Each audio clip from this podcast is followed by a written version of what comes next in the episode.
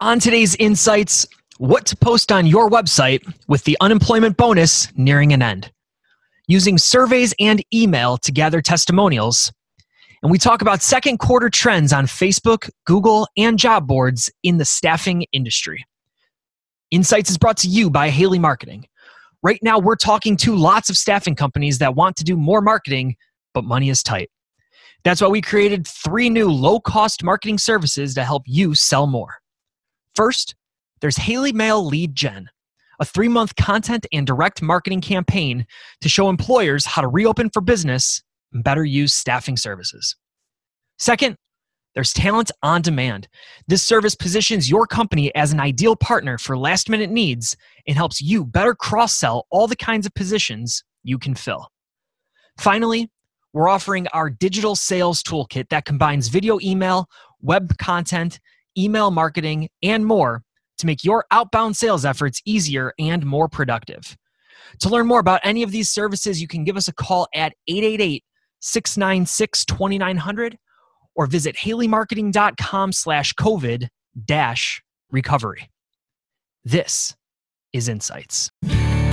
Welcome to Insights. Tips and best practices from the insiders at Haley Marketing. Insights will provide you with the tools you need to master your social media, digital marketing, and employer branding. Your hosts for Insights are Brad Bialy and Matt Lozar.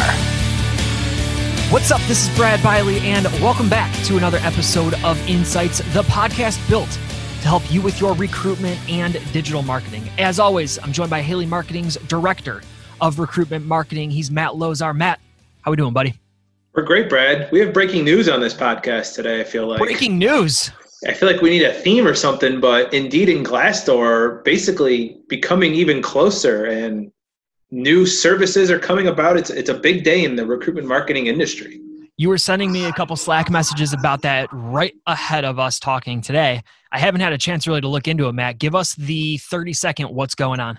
Hopefully I can do 30 seconds. It's it feels like Glassdoor jobs and Indeed jobs are going to be posted on each other's platforms.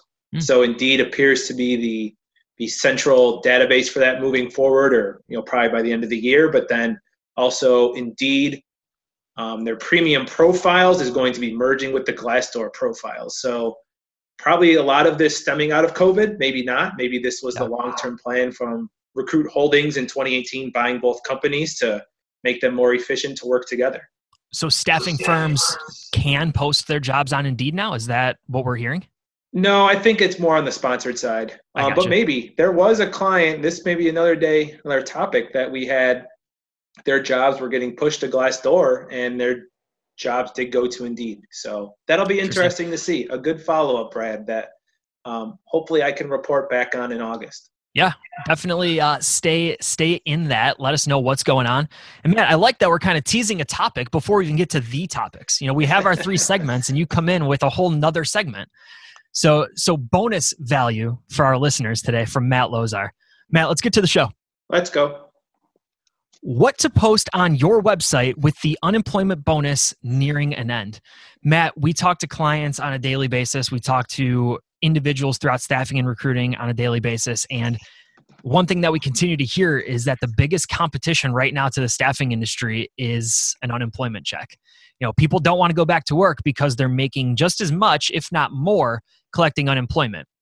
Well, Matt, that might be coming to an end.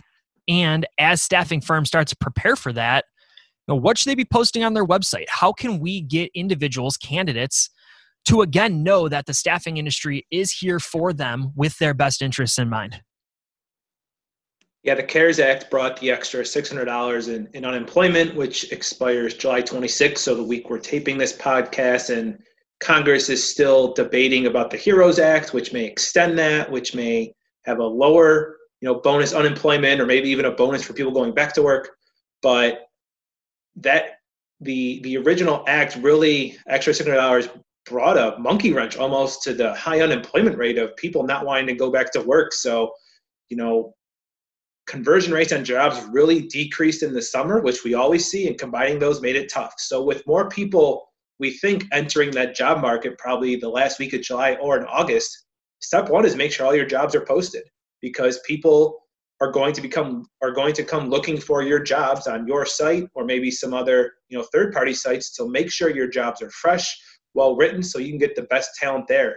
You know make sure your jobs are are posted and easy to apply for. And you have to sell that job. It's not good enough to just list the qualifications and pre-qualify candidates as they're looking at the job.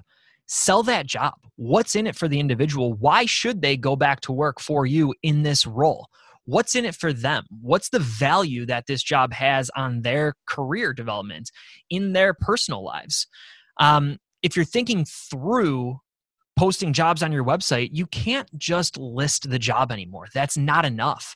Candidates that are coming back to the workforce are going to have a lot of options. There's going to be a lot of places that are hiring and they're going to have the upper hand in that situation. So you want to sell that job. You want to captivate their attention so that they want to apply for it. And Matt, one thing that we always say, you have to include the salary for that job. You know, we see that there is a significantly higher conversion rate from job view to application when that salary is included. Applicants, candidates want to know what they're going to make before you go through the process. Yeah, it's an interesting dynamic with this active audience. I actually was talking with um, Doug Dotson from Hospitality Staffing Solutions, and he was talking about you know reactivating their candidate database.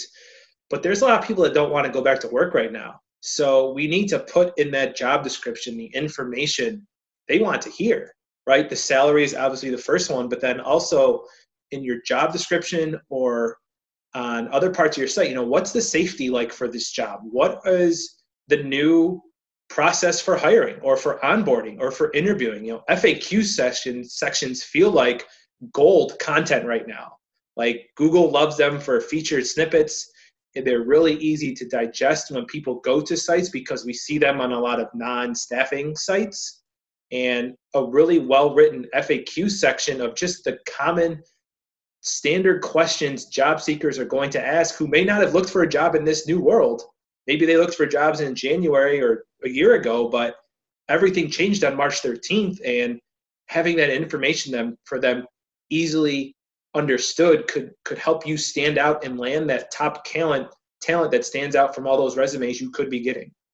One of the best things you can add to your website right now, and our job board does this very well at Haley Marketing, job alerts if you don't have a fly in or some sort of form to capture and have individuals sign up for job alerts, I think now is a great time to add that. And the reason why we're talking about people going back to work soon, it's nearing an end.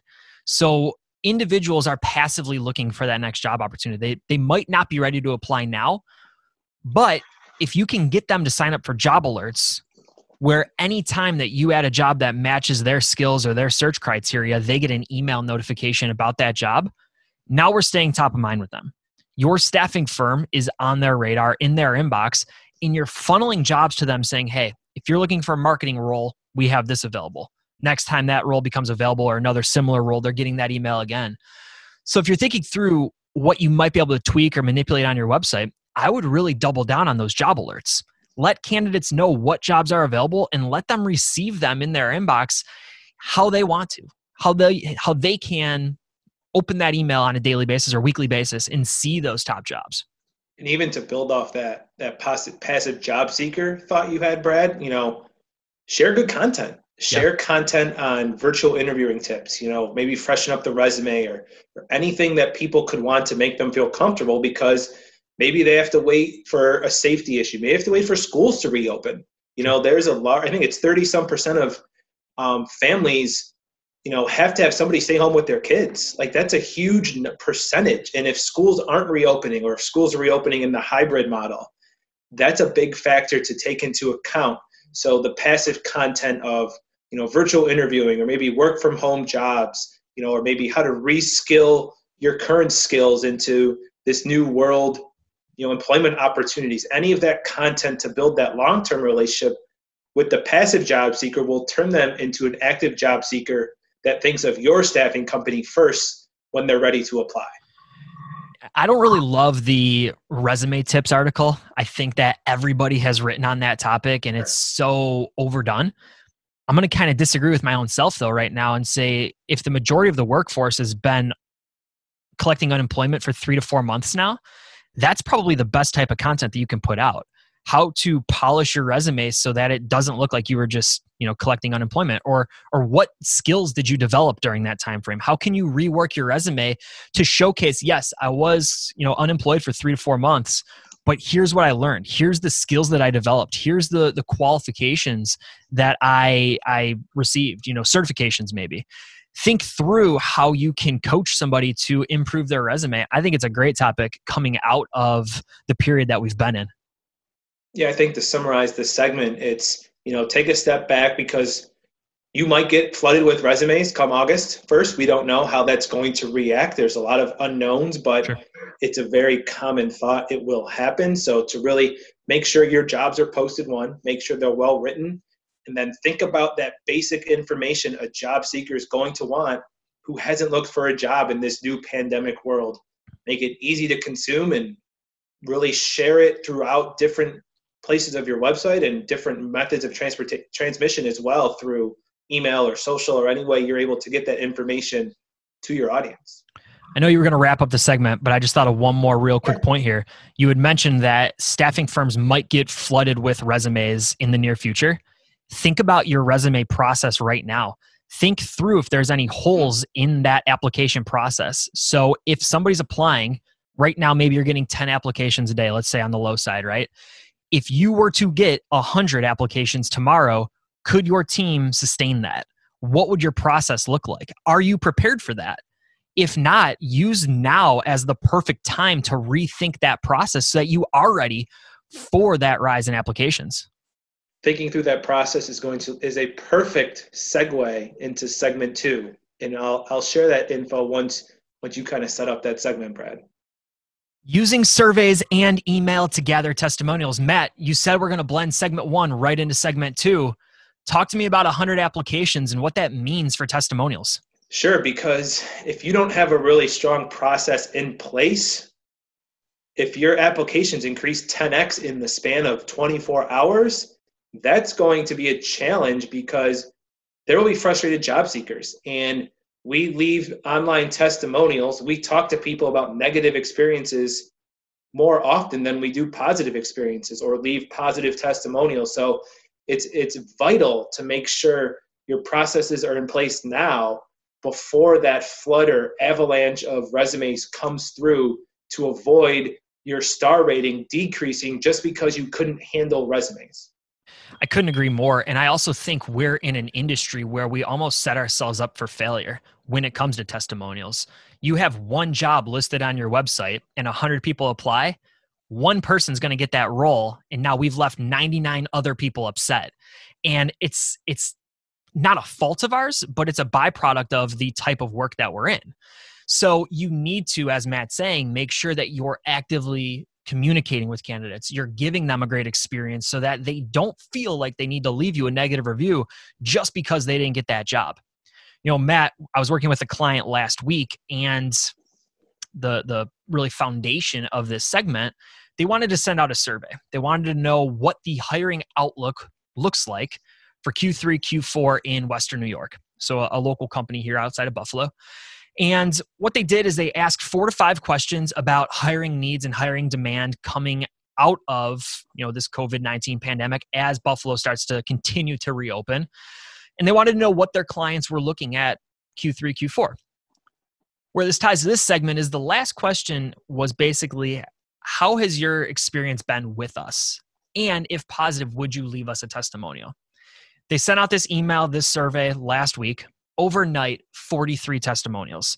Now, these weren't left on Google, they weren't left on Facebook, they were in the survey, but we can now use those testimonials in case studies, in our social media, in our email marketing, on the website. We can upload all of these testimonials into their testimonial widget and they'll just flash across the website anytime somebody comes to the site. We've used a survey and we've used the client's database of you know contacts and companies that they've worked with to build good feedback. And what's really good to see here is they're doing a great job in Buffalo and everyone loves working with them. I didn't see a single negative piece of feedback come in. But we're doing that strategically. We're reaching out and say, hey, while you're here, do you mind leaving us some quick feedback? So, Matt, what I think that means for me is staffing and recruiting firms need to be mindful of building testimonials during this period of time and moving forward. Like we both said, we're in an industry that sets us up for failure. You have one job listed on your website, one person's going to get that role, and we now have 99 upset individuals. We need to make sure that the candidate experience is positive. We need to make sure that we're actively asking people for testimonials when we know they're having a good experience with us. And we need to just reach out to people. We need to be human. We need to ask for those testimonials. And if you're not actively gathering those testimonials, I would really challenge you to to make an initiative in Q3 to do so. You think about, you know, local plumbers, you think about local pizzerias, you think about local food. You're making decisions in your day-to-day based on reviews. Candidates and applicants are doing the exact same about you when they're looking at your reviews. And unfortunately, the perception of your company is going to be true. It's going to be their reality, regardless of how great you are. People aren't going to take the time to reach out and say, Hey, I saw this one negative review about you. Is it accurate? They're going to see it and they're going to make their own decisions based off of it. So continue to build those online reviews and continue to build that positive feedback.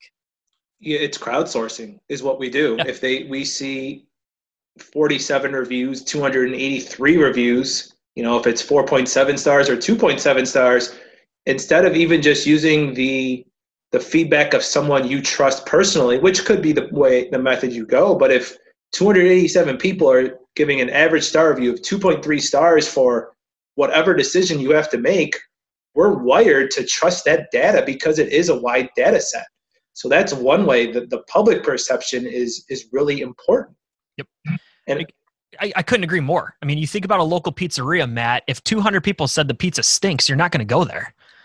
And it's the exact same thing. Why would I trust you with my career if 200 people are saying you can't get the job done? So you need to be building those online reviews and need to make sure that you're actually reaching out and trying to gather those.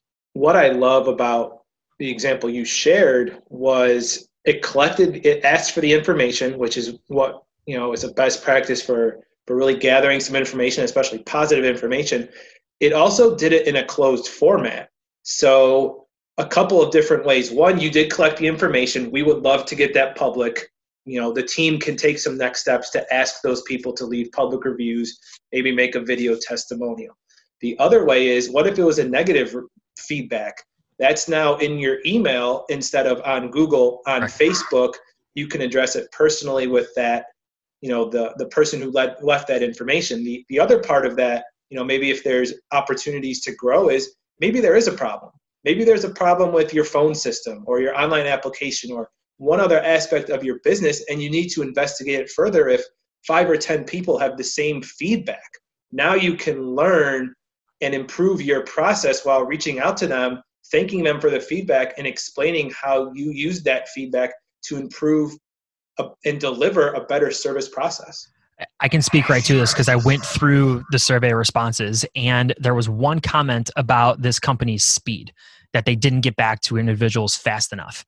Now, I know this client really well. They've been with us for four five years now. He responds to me, Matt, in probably five minutes. So that's a red flag to me of okay, something's getting crossed here. Either their inbox, maybe they don't have their their email address um, whitelisted something isn't working there because I know this client, he's not ignoring that individual, right? So you're exactly right. Use that information to your advantage and think through okay, what's going on here and how can we improve? Or is something going on that we weren't aware of that we can now address? I think that's a really great idea. Second quarter trends on Facebook, Google, and job boards in the staffing industry. Matt, you just published a great article on haleymarketing.com. We'll link to that in the show notes, or you can visit, again, haleymarketing.com and check out the Ask Haley blog to read that article about these trends that you were noticing Facebook, Google, and job boards in the staffing industry. Matt, I'm going to tee it up for you here, man. Take this wherever you want. Sure, we have you know we have a lot of information on our end because we work with a number of clients, whether it's through our job board software or managing Facebook campaigns or Google campaigns. And one of the things I want to do is really step back and look at quarterly trends because that should give us enough data to see if anything is changing. And right now, data is changing as fast as it probably ever has with a lot of uncertainty. But in looking at these areas, you know, Facebook jumped out the most of area of opportunity where when we compare quarter one and quarter two, the cost for impressions decreased by 30% in quarter two. The cost per click decreased by almost 5%. So it's cheaper to have your ads shown. It's cheaper to have your ads clicked on Facebook. That appears to be the first place budgets were cut for online advertising. It's it's a direct, you know, information is right there in how people are just there's not as much inventory on there. So your ROI on Facebook right now is great.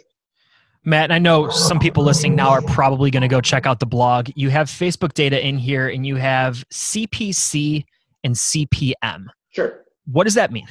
CPC is cost per click. So that's okay. pretty straightforward. It's the amount of money it costs when somebody clicked on your advertisement. In quarter two, we saw it at 39 cents. In quarter one, it was 41 cents. CPM is not as straightforward. It's cost per thousand impressions.